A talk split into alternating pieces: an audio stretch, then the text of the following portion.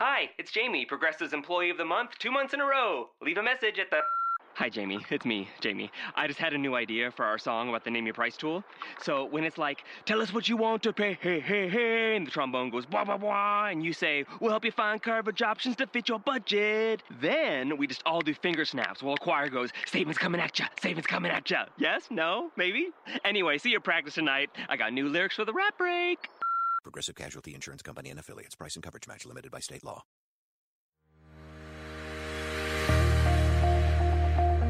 State of Digital Publishing is creating a new publication and community for digital publishing and media professionals in new media and technology. In this episode, we speak with Edward Champion, managing editor of Reluctant Habits, and how he's exploring audio storytelling as an art form. Let's begin.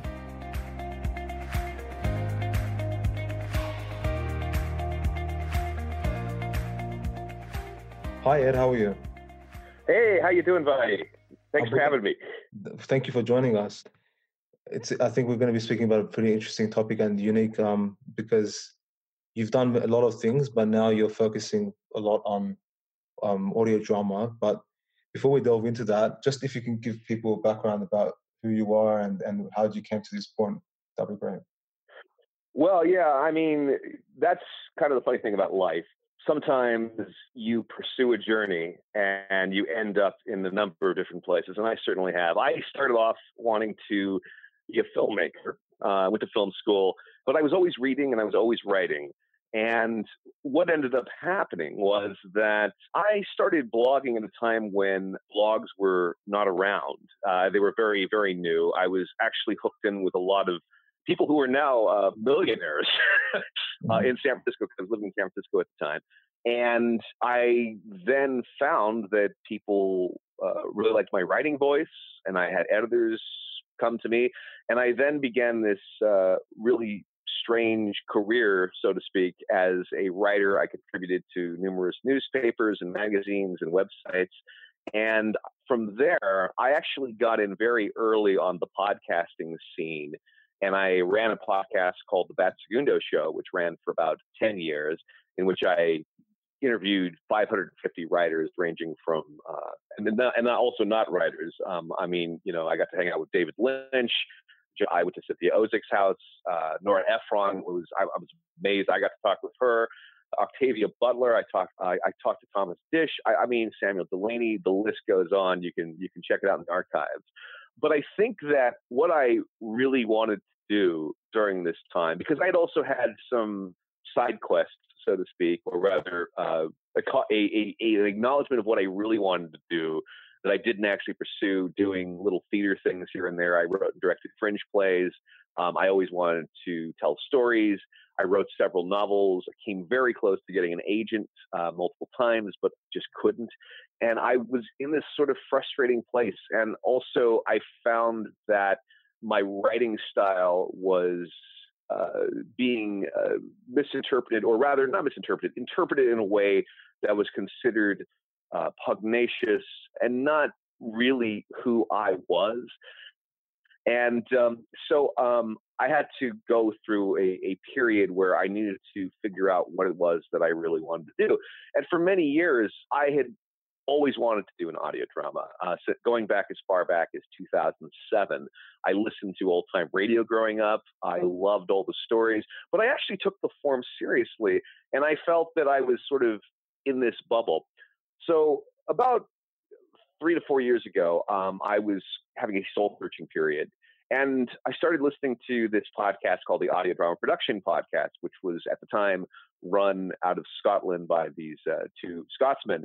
And that was what basically opened up my world and changed my life and pretty much caused me to be what I am now, which is uh, a writer, a showrunner, a producer, someone who is managing more than four dozen actors and wow. who also uh, does engineering, editing, Foley work, which is really fun. Um, you know, you can imagine yours truly basically dragging out every article of clothing that he owns and slapping them in front of the mic until I get an actual wing sound, uh, a convincing wing sound for a talking, a giant talking bird of a fantasy story. Uh, this is um, a much better place for me. Uh, I am supremely happy. The uh, listenership has really connected with these stories. The other thing I think that happened here was that I was really afraid of being uh, emotionally real and really sort of putting my heart completely out there.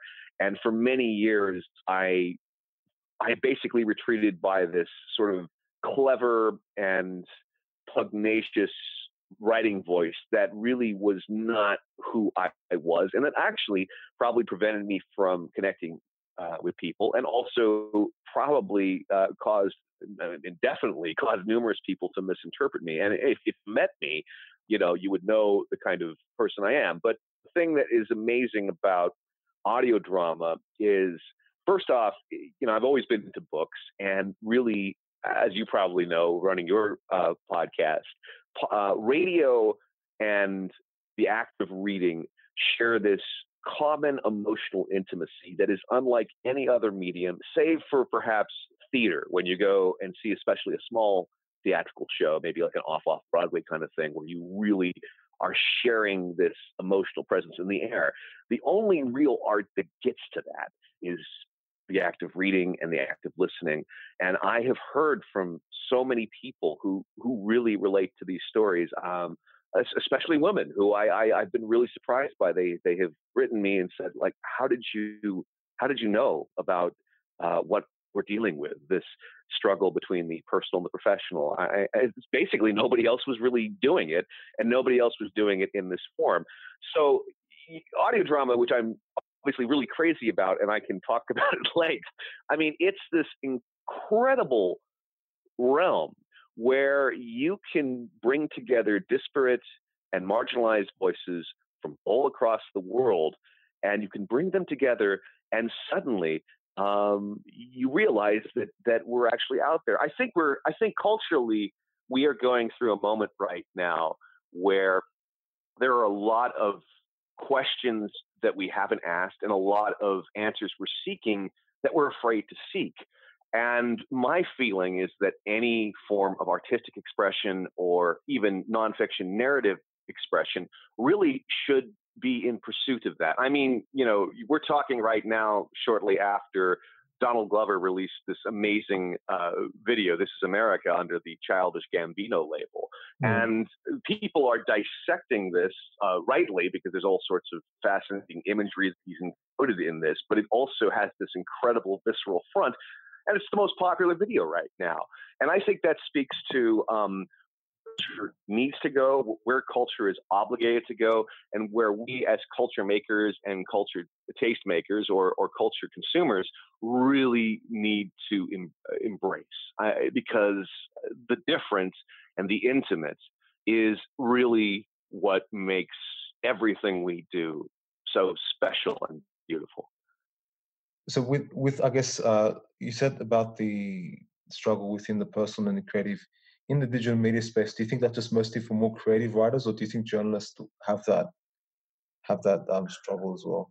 When you've spoken to people and gone, I think no. I, I mean, I, I have I have worked as a journalist, and I do think that whether it's fiction or nonfiction, we're all confronting that question of, okay, here's this line that I really need to walk across in order to evolve as a person who makes something. Uh, how do I do that? Uh, because, and it's so easy given you know the marketplace and given the need to survive and given the need to pay your rent to basically say, well, well, wait a minute, I can get so I can do what I usually do, and this is a very safe space for me, and this will allow me to gain some kind of reputation. But it really is, I think, the trap of stability, and it really is essentially a regressive trajectory and not especially healthy, uh, both for yourself and also for culture at large, and also in connecting to whoever your audience is.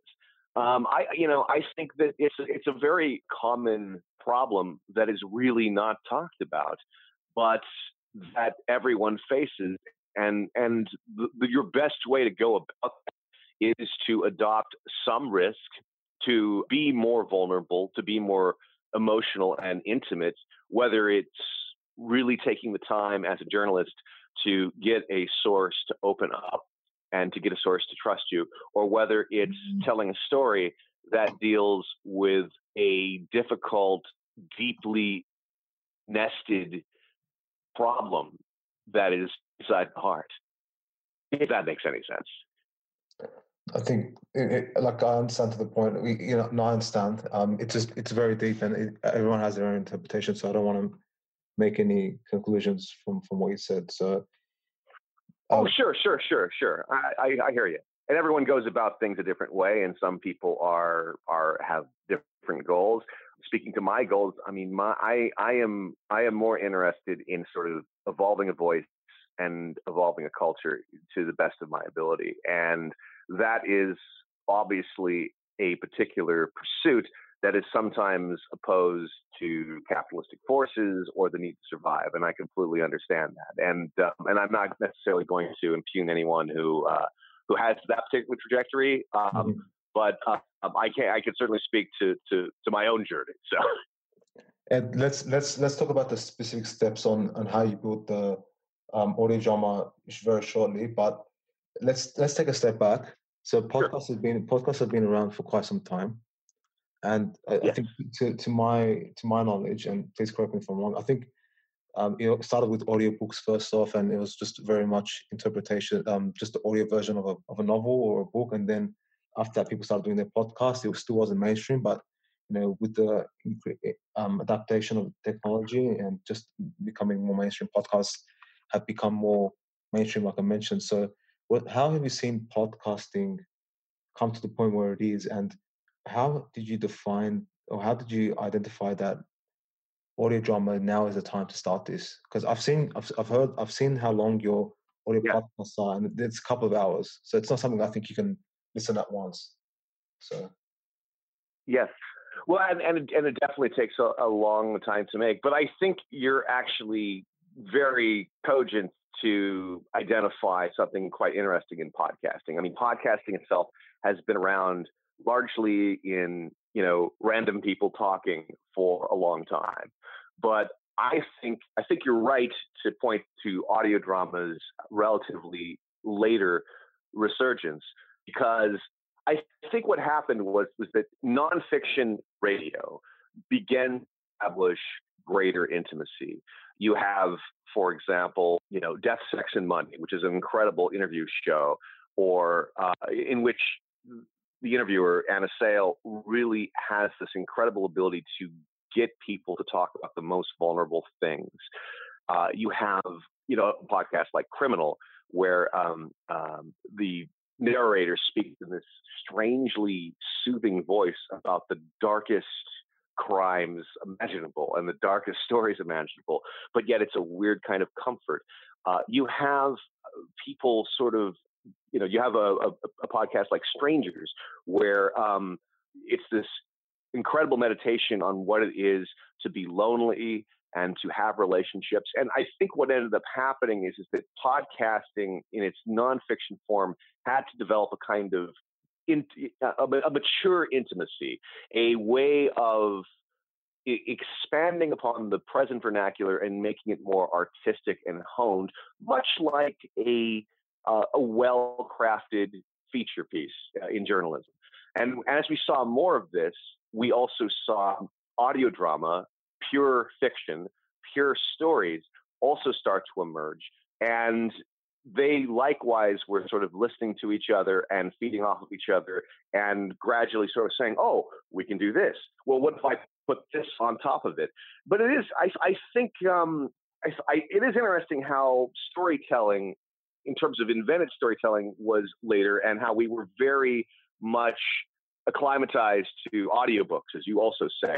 But I think that audiobooks, quite frankly, to be perfectly blunt, there are a lot of really interesting audiobooks. For example, uh, George Saunders' Lincoln in the Bardo had this very large cast, which I thought was, you know, was a very interesting improvement upon uh, what is essentially one person reading prose.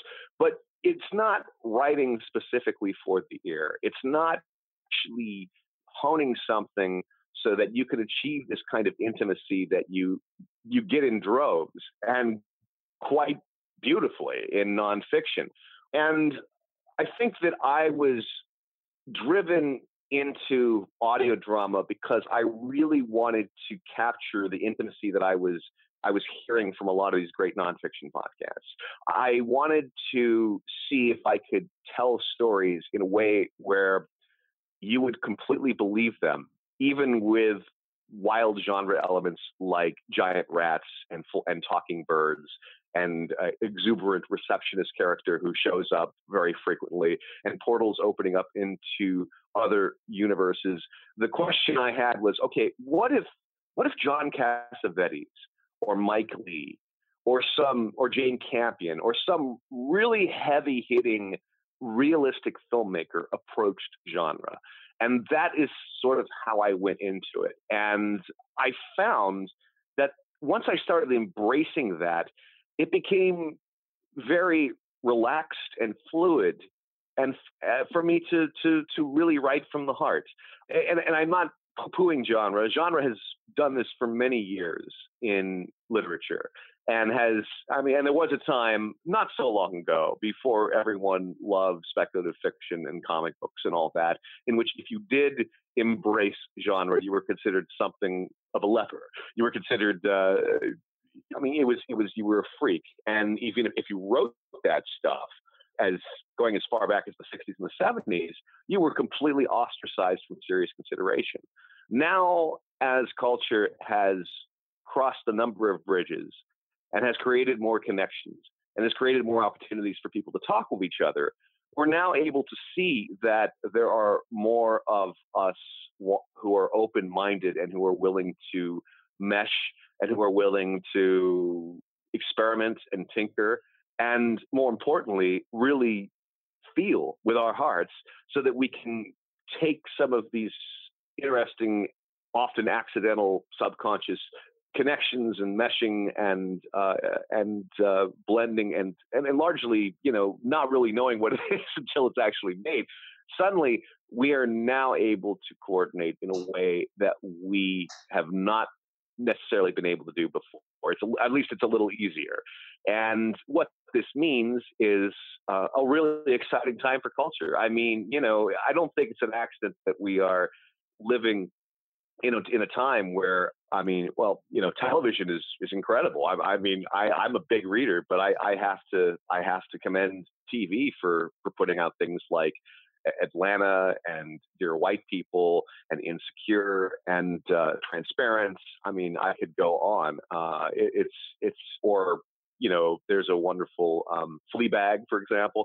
Mm-hmm. I mean, mm-hmm. I, I it's it's now it's now to the point where like the the other the other side of the coin is that now there's too much there's almost too much culture to consume because people are really seizing the reins of what is possible and how we can express what I think has been uh, a, almost a starvation of emotional intimacy. I, I think I think what the, the, the weird flip side, another flip side of the digital coin is that people feel connected but lonely, but they're able to somehow find ways of connecting through the emotionally intimate connections that uh, culture can offer. And maybe it might actually encourage them to be more emotionally intimate in their real lives and maybe talk with people. I, I think there's a there's a fascinating starvation going on that I think culture can offer some guides to and and maybe you know begin a dialectic about it. I think I mean begin it's it's in that dialectic, my friend. So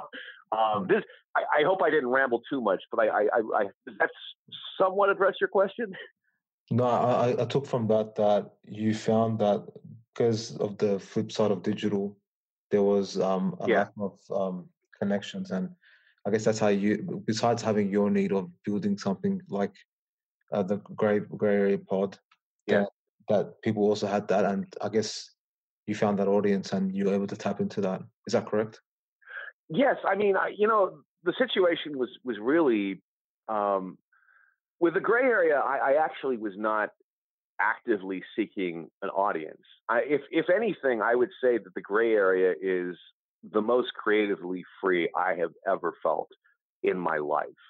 I listened and responded and included, and that's all I really did. And I also ultimately tried to tell the truest possible stories that I could, even when there were wild genre elements. But ultimately, it really had to be rooted in real.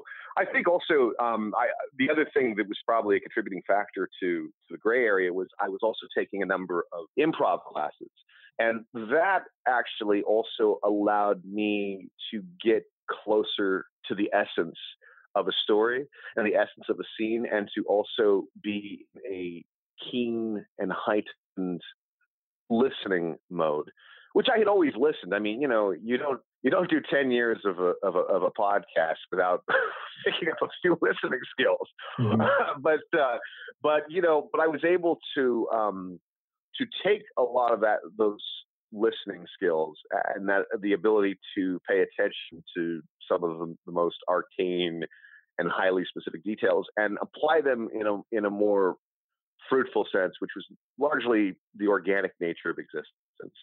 Uh, it, it, more of an existential listening rather than a sort of vaguely academic structural listening, which I, I know some people liked, but you know, I, I, think the reason why people tired of the Bat Segundo show and why I tired of it is that you know you can only go so far uh, just dissecting books and and and uh, unpacking them in relation to lives. I, I, I know that as I went on with the Bat Segundo show, I took on more nonfiction books, and it wasn't because I I didn't love novels or short stories or poetry.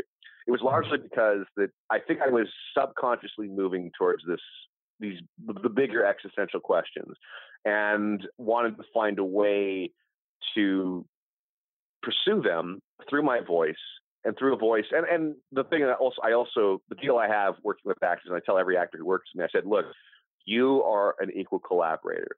I am only the person who who I will I will shape your performance.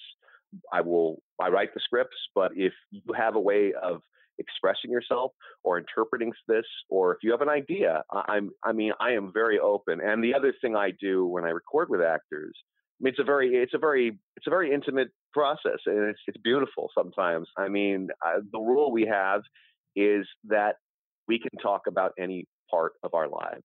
Like I will talk about any aspect of my life in this realm because it's it's protected realm and, and it's it's very comfortable, it's very relaxed, and the idea here is for us to be as close as we as, as close and as vulnerable as we can to our hearts in order to get the most real performances. And that's the role I have. And what that does is that establishes an incredibly beautiful trust in which you know you and the actor are, are working together and you're you're you're knowing each other and you're listening to each other and you're reading each other and you're so open to to just all this stuff inside your heart that you really don't reveal in regular life because we're caught in, in as I said, the trap of stability, the trap of uh, looking our best online so that we get more likes and favorites. And that's just not real. I mean, I'm sorry. It just isn't. I mean, it's good sometimes in terms of translating into, you know, getting people who are interested in your show. I, I've digressed heavily, I know, from your question, and and I, which was basically like, did I do this with any intent of uh, pursuing an audience? And no, I, but what I did do is I just kept my heart as open as I could, and the audience came because by doing that, by making something different, and by you know letting some people in in the audio drama community know about it you know, inevitably people latched onto it because there was there is apparently nothing else like the gray area out there in the audio drama realm and in the podcasting realm. How do you define your audience? Uh, who's your audience? Like, who who would you how would you define them as? My well, you know, my audience are people I think who, um, yeah, I, it's a good question. I guess I really, I really don't think in terms of demographics.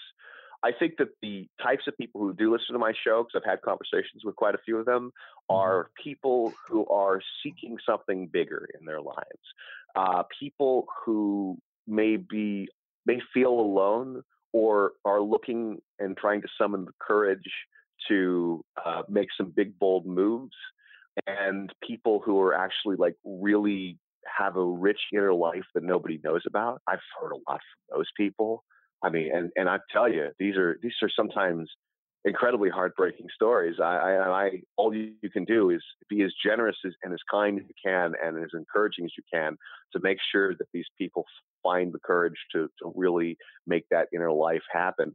So I guess my audience is a particular type like that. I mean, you know, I have also audience members who just like really fun goofball fantasy because there's i mean these, i do try to make these things entertaining as well and certainly i have a good time you know and, and my actors have a good time recording these and we have a lot of fun but but i guess for one thing i'm not very good at these marketing questions because i don't I feel that if something is well made, it will find its audience eventually. And it's not your job as an artist to I mean, obviously, I have people, I have beta readers and I have beta listeners, and I have people who I trust who listen to early versions and who give me feedback and who are not going to bullshit me because I think that's really important. But I, I mean, you know, everybody needs to have that. But uh, it's not really, it's more in the interest of making the best art uh, as opposed to you know winning the biggest audience. Uh, I mean, you know, to, to sort of the one example I, I, I, use is that okay, so 20 years ago, it was video store culture. Uh, I'm sure where where you were, and I'm sure where and, and definitely where I was. And I was really into horror movies back then. Still am. Still love them. Horror movies are great. Um, and now they're getting mainstream with uh, this uh, this new movie, uh, Unquiet uh, Place, but um, or A Quiet Place rather, an Unquiet mm-hmm. Place. I'm confusing it with Kay Redfield Jamison. Anyway, uh, so uh, so anyway, if you ask people 20 years ago, Sam Raimi and Peter Jackson Sam Raimi, the man behind the Evil Dead trilogy, and Peter Jackson, the man behind Dead Alive. These guys are going to make the biggest movies. Uh, Sam Raimi is going to make the Spider-Man movies, and Peter Jackson is going to make Lord of the Rings, and these are going to be the most successful box office movies. If you said that to people, they would not have believed you. I think the reason why those became successful are be- is because Raimi and Jackson, among like you know, like any decent artists, always kept to their instincts. And I think that if you are spending more of your time, and it's a, it's a longer, yeah, it's it's a longer time to do it, but I think it's ultimately more rewarding. If you spend your time honing your instincts, whatever you do, whether it be a writer, a poet, a musician, a journalist, a podcaster, a tax attorney, whatever, you know, if you spend your time on that, that is better for the long haul because you will establish a way of making and creating and working and living that is eventually going to be understood because you will master certain cadences that actually are parallel to the more crass let's build the biggest audience we can. And the other thing you you have to realize is that you know you cannot please everyone all the time. So you know i i i no longer i used to spend a lot of time actually like probably 10 years ago especially when i was getting attention for my uh, for for my writing and i was getting um, gigs from various newspapers and all yeah. that. I spent too much time angling to build an audience. I mean, maybe not not angling, but I just I I, I cared too much about the audience. And by care, I, it's not to mean that I, I, respect an audience's intelligence. I, I, I, believe in an audience's intelligence. I believe very strongly in that. I believe that they have the that they're looking and that they're hungry for this kind of thing. And certainly, my theory has has certainly borne out with the first season of the Gray Area. Uh, I, I, couldn't I, I, couldn't be more happier with with the reception. But by uh, worrying about the audience, I, I, worried more about how whether, a, whether in terms of numbers, and that is really not the way to go about this. I mean, you sort of have to adopt this mentality of making and evolving and getting better. And I think your audience will go along with the journey. And I wish I would have learned that lesson earlier because I, I probably would have I would have made either this or something else earlier in my life. Um, I probably would not have uh, gone onto the internet with such a sort of often cluelessly iconoclastic voice. you know, uh, I, I, I mean, I, I also would have cultivated the courage to be more positive, or to rather to embrace the positivism that I always had, and and be more upfront about it than I had been in the past because I didn't allow people to see it, and that was a big mistake I made, you know, and I paid for it in droves. But the happy aftermath of this is that now I can make something that is entirely centered around my connection with other people and just be as and I'm now I I mean I'm just constantly surprised and, and, and humbled every day by this and I, I see every new development in the gray area just really surprises me. I mean and, and mm. now that I'm in pre-production on the second season it's just I'm I'm really just gobsmacked so to speak about uh, about about what keeps happening and, and, and this is going to be great and it's and it's largely because I guess I learned that it was more important to sort of kind of be aware of the of the instinct of an audience and and, and, and to match your instincts, but you know, like go for the long game. It's so much better. It's you'll you'll be much happier. You'll you'll be more at peace and you'll connect more with yourself and the material, and you will connect strongly, more strongly with your audience. Long ass answer, I know. no, that's, that's fine. Um, I just, I just want to um, just move towards the business side a bit, just so that we can balance out the conversation. So, how do you make sure that you balance the creativity that you had and look at focus on the long game, but still be able to run this operation? And and how do you make sure that you're not because it seems that you're not as as involved in the business side of of this of your setup.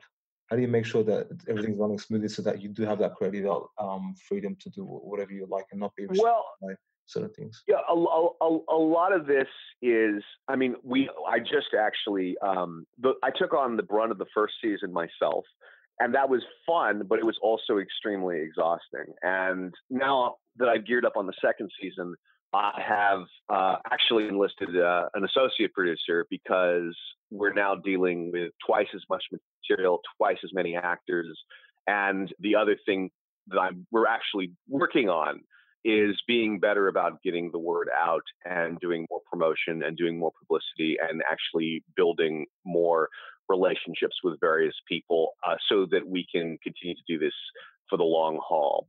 I mean, a lot of this is just really the best way to to to go about making anything and, and, and learning is is to make something. I mean, because you will you will learn all sorts of things just by the act of making something. I learned a lot about what I was good at and what I was not good at in the first season and what I need to do to improve it, and what I need to do also to maybe make this thing more more receptive to a larger audience, and also uh, to try to you know try to turn this around so that you know we're actually generating some money because uh, this is uh, this like any business uh, you have to put in, you know, a few years of losing money before you actually get a turnaround.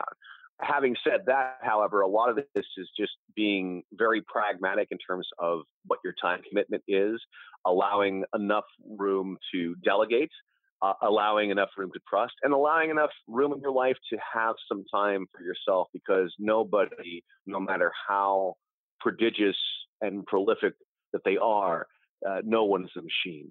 No one is, uh, and and people who sort of go about this like that are really going to shoot themselves in the foot. And no business strategy or side hustle that they have is really going to atone for that. So you you have to just be you have to give yourself enough time and be realistic about the logistics and you also have to also be you know relatively humble and and realistic about the reception. And, and so that i mean the way i've approached everything in in my sort of weird checkered career is to assume that nothing will work out. Which is probably like you know uh, a really silly way to approach things. But um, what ends up happening is is that you know this is what keeps me constantly busy because if I ask for something, then much to my surprise, a lot of people say yes to me. A lot of people enjoy working with me. A lot of people enjoy setting up relationships with me. But I still carry on with this kind of, oh, well, you know, what's the harm? May as well ask for it. And then what ends up happening is, is that, you know, it works out. This happened the other day. I, I got a very prominent person involved with the gray area just yesterday. And I assumed that it, I would it would never work out, but I did send a very careful and and well crafted uh, and earnest and attentive email respectful of this person. And to my surprise, it worked out. And and that's I've largely felt that I've been sort of getting away with getting away with living this life sometimes because it's loads of fun and I, you know, like like any of us, you know, all of us have some, you know, doubts and fears and anxieties, and I certainly do. But I guess my confidence in terms of uh, as, as as an expressive person largely comes from the fun of something working out. I mean, I'm my attitude is is I'm going to have a fun time no matter what.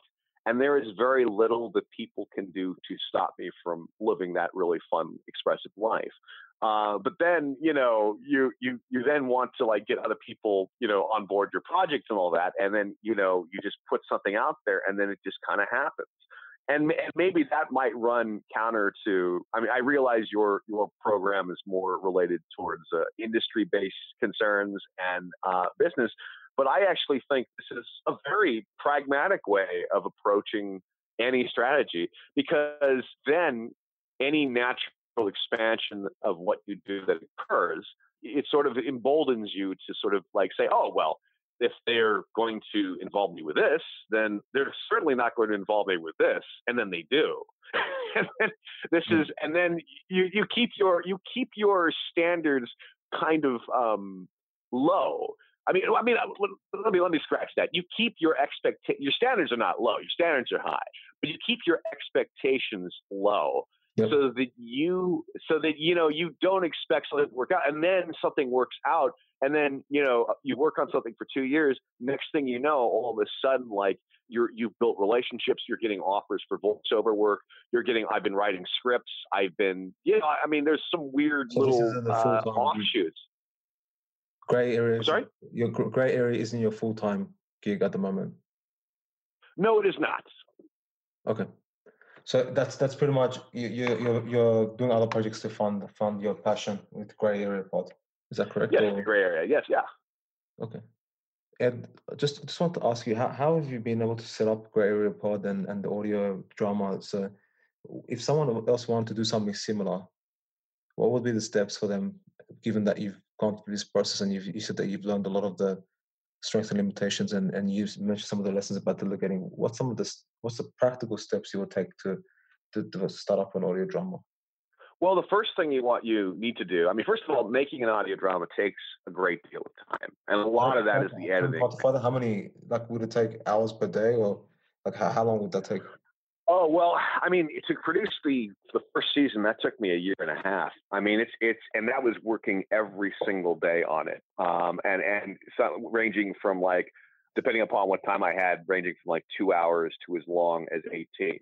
It is a huge undertaking, but on the other hand, I'm also I'm also doing pretty much everything, so that is also probably one of the reasons why you know I mean I'm I'm wearing multiple hats but I did, you know, and I've learned from that, which is also one of the reasons why I got an associate producer, was because I wanted to make sure that I could, um, I could make this a little bit more manageable, and so I, I'm not, you know, I mean, so the, the thing I would say is, is that you first, it's it's very, it's a very time consuming process, but you, you, what you should probably do is listen to a bunch of audio dramas that are out there, the leading ones, um, ranging. I mean, the Bright Sessions is probably like the flagship audio drama right now. It's an incredible uh, podcast, and it has managed to actually get a TV development deal.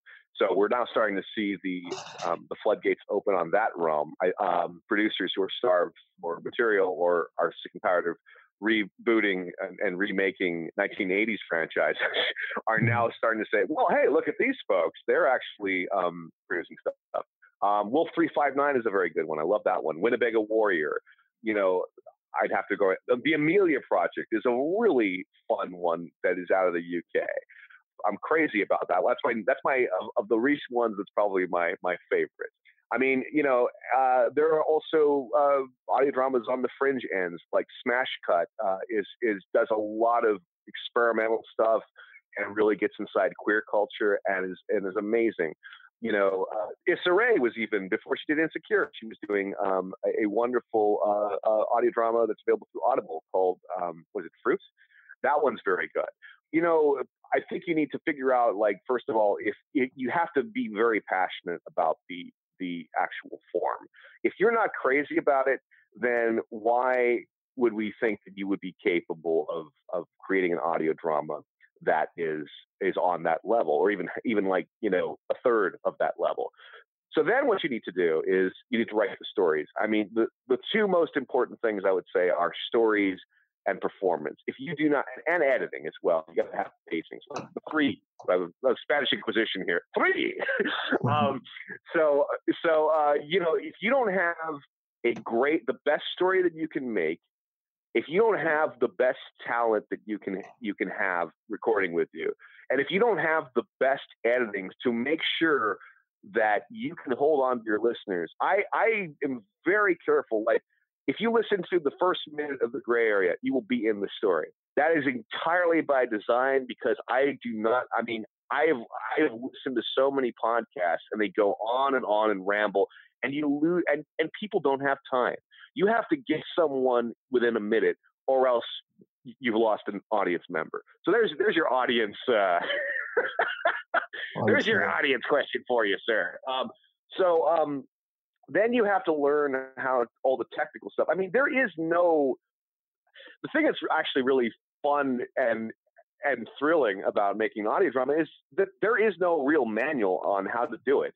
Uh, and and I've worked with other audio dramatists, and I've talked with many audio drama producers, and there is no there's there's more than one way to skin a cat. I mean, there there are so many different ways of making this, and some people have like full fledged studios. Some people, like me, have baffling and record it out of their apartment. Some people record with Bulbacast. Some people do it one on one. Some people do it in person. Some people do it remotely. You know, there are a number of uh, invaluable resources out there through Facebook, the Audio Drama Production Podcast Group, for example, in which people talk with each other about uh, how to make things. And you can meet, you can, you can end up having these conversations. So you you learn things. I had to learn a lot of technical stuff. I learned about Reaper and RX.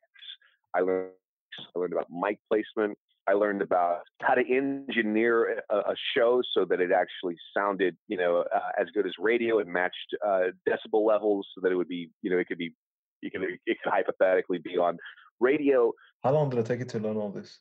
I was learning as I was making it. I, I mean, you know, I, I kind of stumbled into this rather cluelessly. I mean, I had written I've written scripts before. I've done under pseudonyms little work here and there, mm-hmm. which I'm not going to tell you about, sir. But um, I have um, I, I've written you know I've written in all forms, but I you know I didn't know what the audio drama script format was. So I went to the BBC site and I, I grabbed their template, studied it, and then created the template in Word so that I could I could match that, and then just wrote my first audio drama that way, which actually came about because I pitched an idea to um, to two guys who were running a fantasy series, and uh, they loved my ideas, and they especially loved this one. And so I spent two weeks writing my first ever audio drama script, and had a blast. Had, it was just it was like completely liberating. I was like I and I, and because I had actually like made I had written and produced for the ear in nonfiction. I found, and because also I was a very heavy reader and heavy writer, I was able to really move to the form quite effortlessly, or at least it's, I mean, not effortlessly. I mean, there obviously is a lot of work, but it was a very sort of easy transition for me because I had been doing this in a slightly different way for 10 years, just not telling stories. And something really funny happened. I mean, so so this fantasy series unfortunately did not ended up collapsing. But I did have one script and I said to myself, um, and, and, that script, by the way, became uh, the episode known as Loopholes, which I had a blast with, and I had like 110 tracks. It was just completely crazy. Uh, but mm-hmm. I, I then said to myself, okay, well, I did one. How many of these can I can I write? You know, let's just go ahead and, and go with this. And I spent the next three to four months. I wrote 20 scripts. 20 scripts and this is basically these this these initial 20 scripts are the template for basically four seasons of the Gray Area. And the first five were taken and expanded for season one. But what I, I, I was basically just starving to tell these stories. I had all these stories inside me that I just had not realized were there. And then I started creating a, an Uber story to kind of, you know, uh, match everything because I noticed the demons kept cropping up.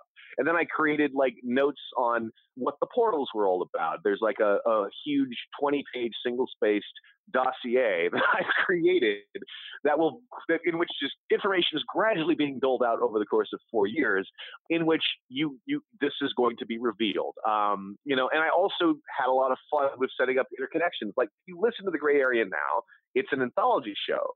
But if you listen closely, you hear, oh, well, that character on that voicemail becomes a character in another story. Or, oh, why is this weird man who has a funny voice called the receptionist? Why is he showing up? Why is he so cheery? And that question is answered. So the, the idea here is, is you hook in your audience early with uh, mysteries and questions, but you don't want to be an asshole and you don't want to pull a Damon Lindelof and not have a plan for the show and pull a lost. You want to actually have a situation in which there are enough questions answered over the course. Uh, you know, you kind of gauge it and you gauge it through both reading and you gauge it by sort of creating little charts of when you're revealing certain things and also when you're introducing new questions and you have to also create a lot of room for ambiguity because, in my experience anyway, I, I don't think I don't really don't think that there's a lot of great art out there that doesn't have a single question of ambiguity.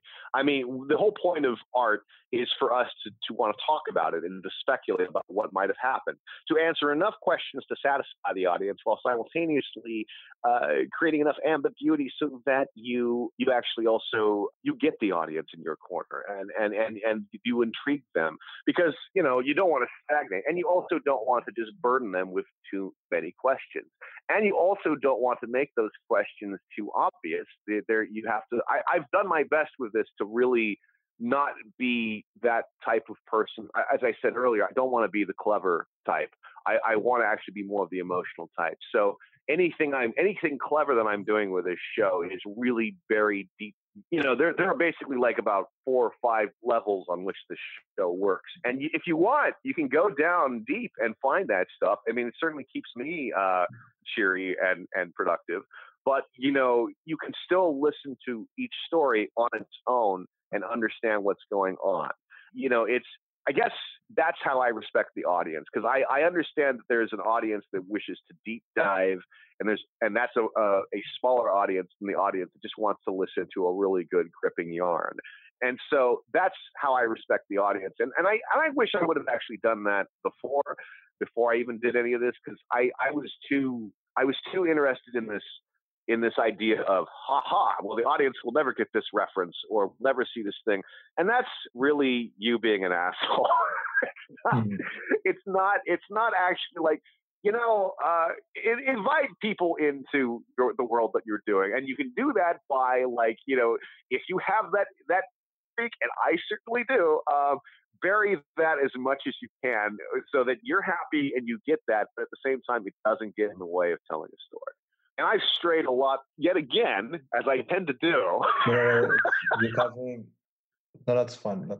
Um, you're covering a lot of aspects in terms of the storytelling process, which I appreciate, and I'm sure the audiences will appreciate.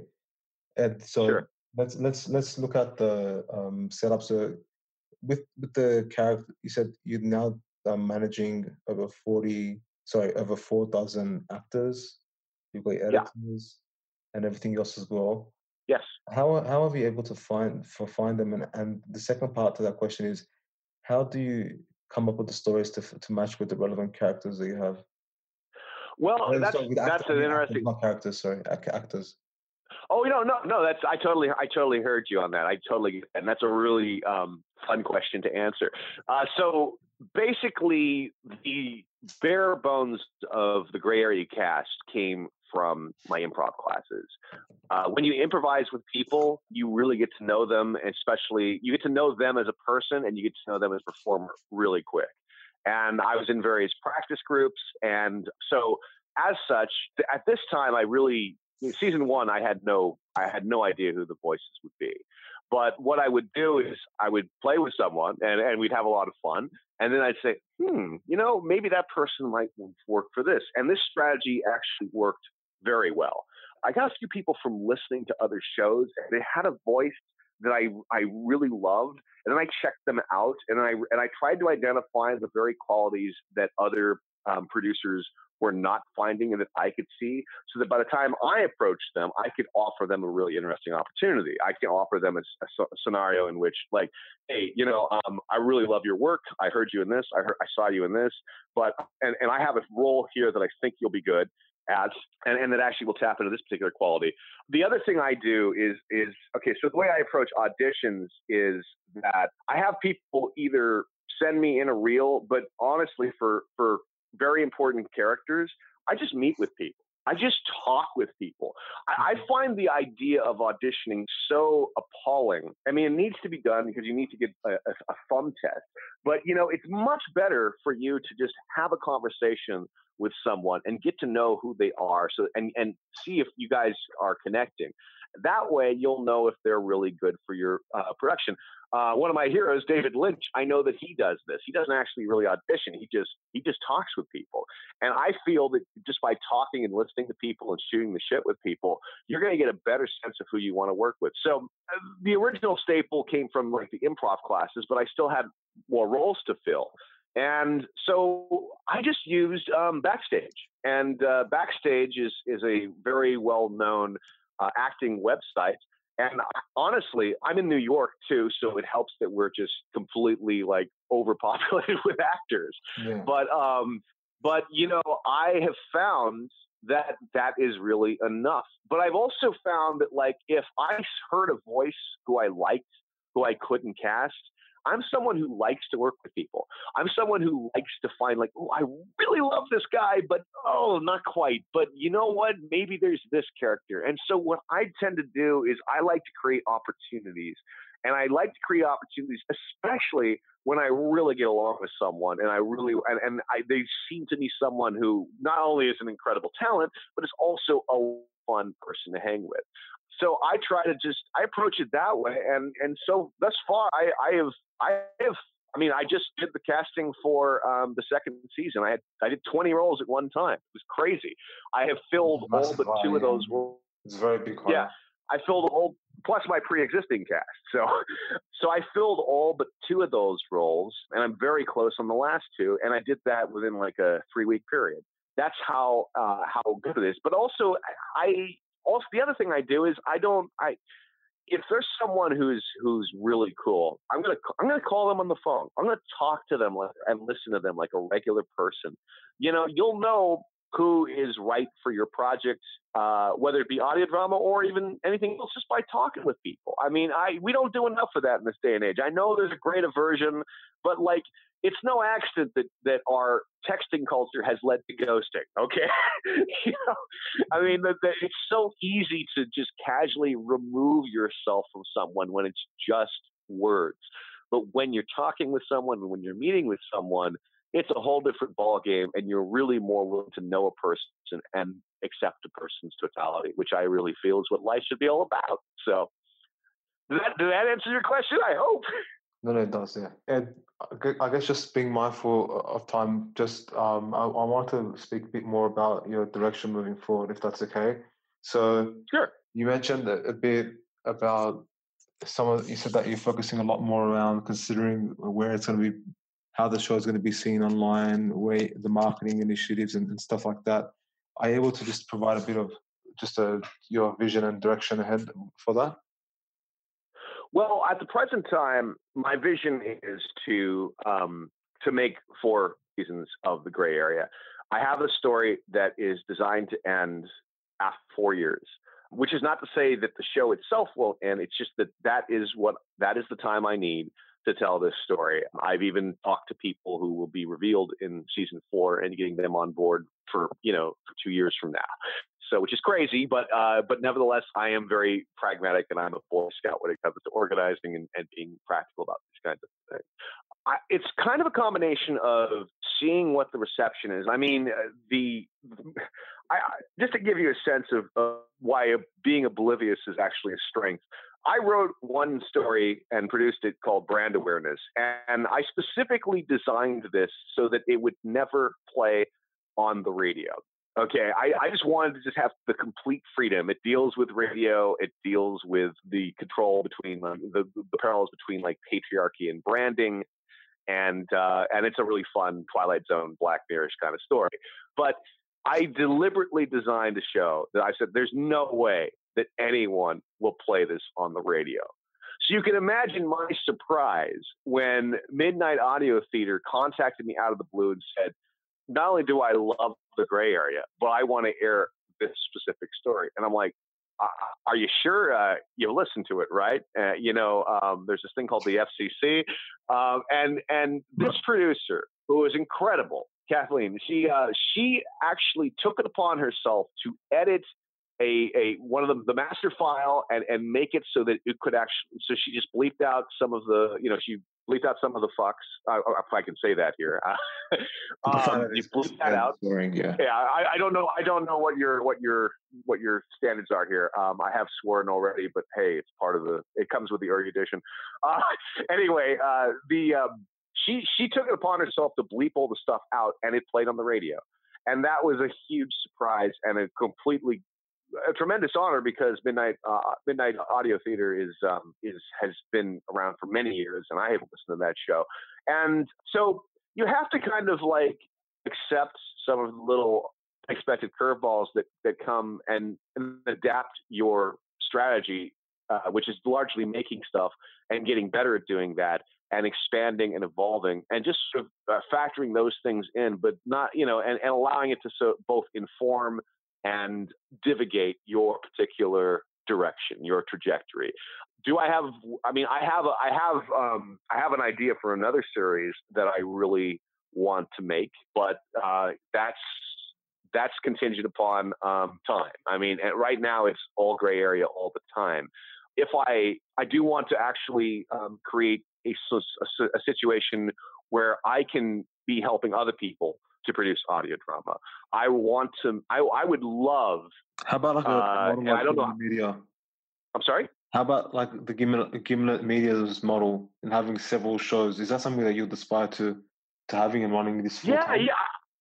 I, I, would. I would love. To, look, I mean, I would love to um, to do that. I mean, I I would like to create a situation in which I could hypothetically produce like three to four groundbreaking audio dramas from from completely new and oft and marginalized voices who who are extraordinarily talented and get them to do something that is pushing the boundaries of, of what audio drama and narrative uh, can be doing. I would love to do that at some point, but I'm right now I'm sort of doing that within the framework of, of the gray area in in the sense that I I I mean we have talent from all sorts of different backgrounds, all sorts of different uh, ethnicities and places of the world. I, I mean, I, I on the casting notice, I, I specifically state if you have not been cast, send in an audition reel. If you have been misunderstood, please send in an audition reel. I do not want to be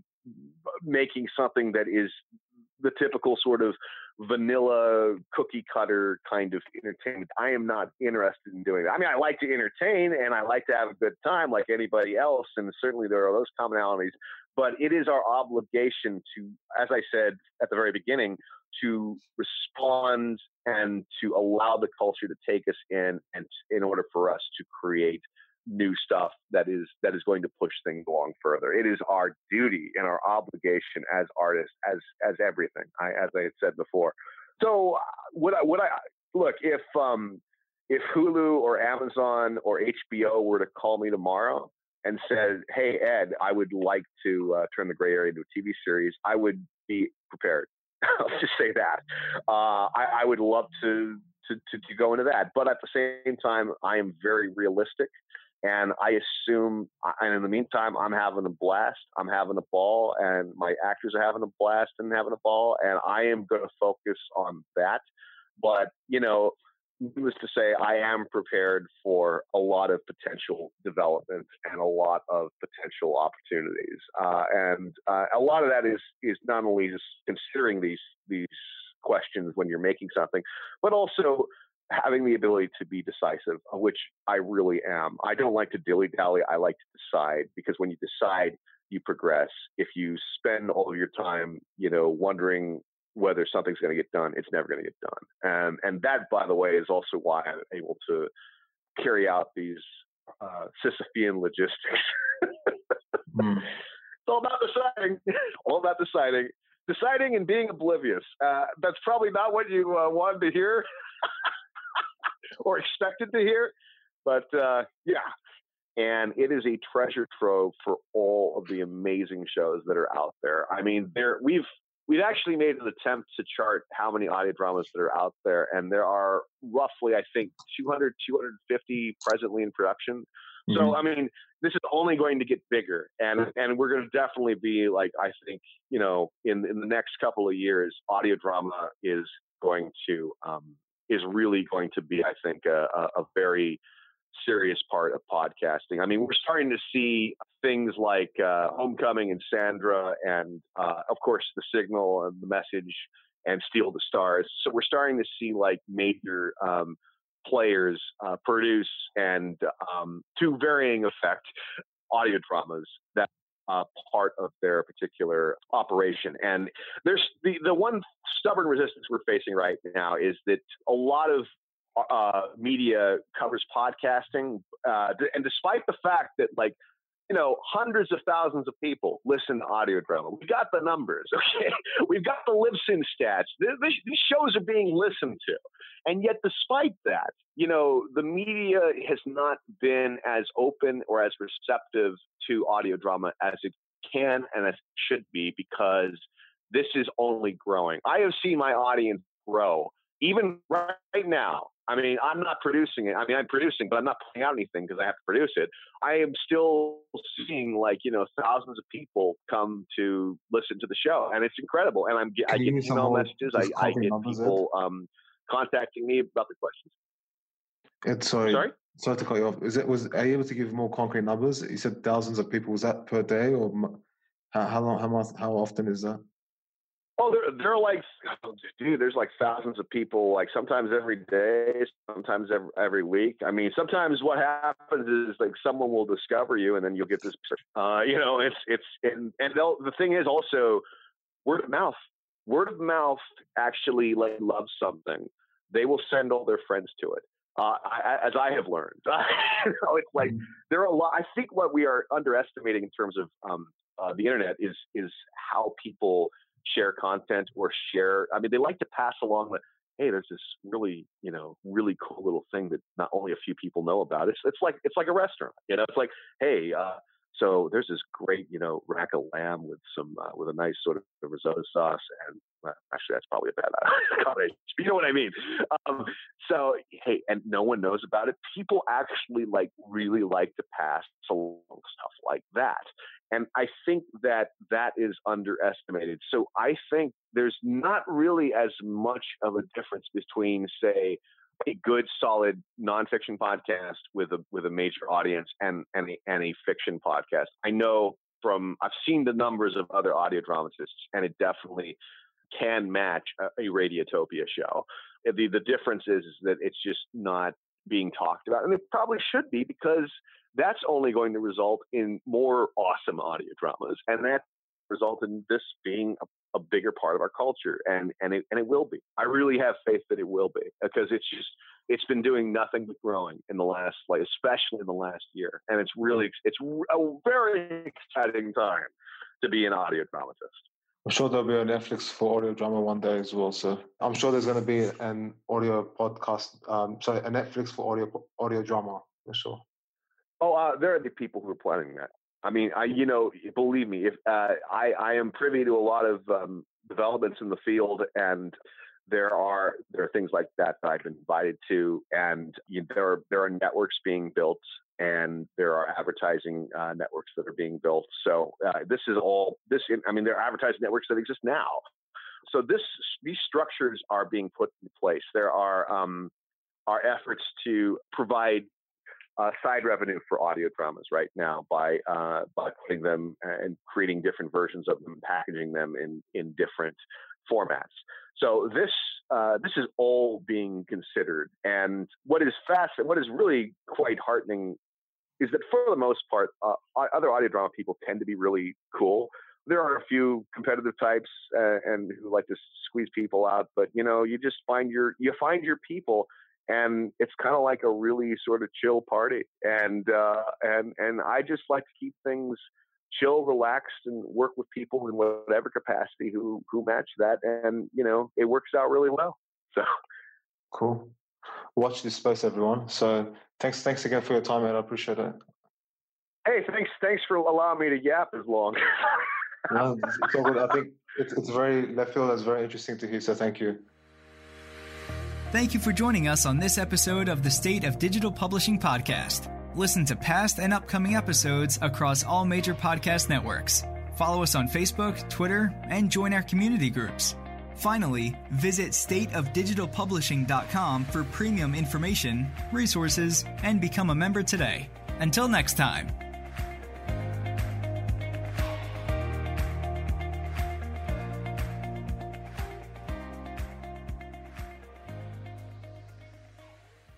Five Hour Tea with caffeine from green tea leaves. It's delicious, energizing, and comes in three amazing flavors. With zero sugar and four calories, it fits your life.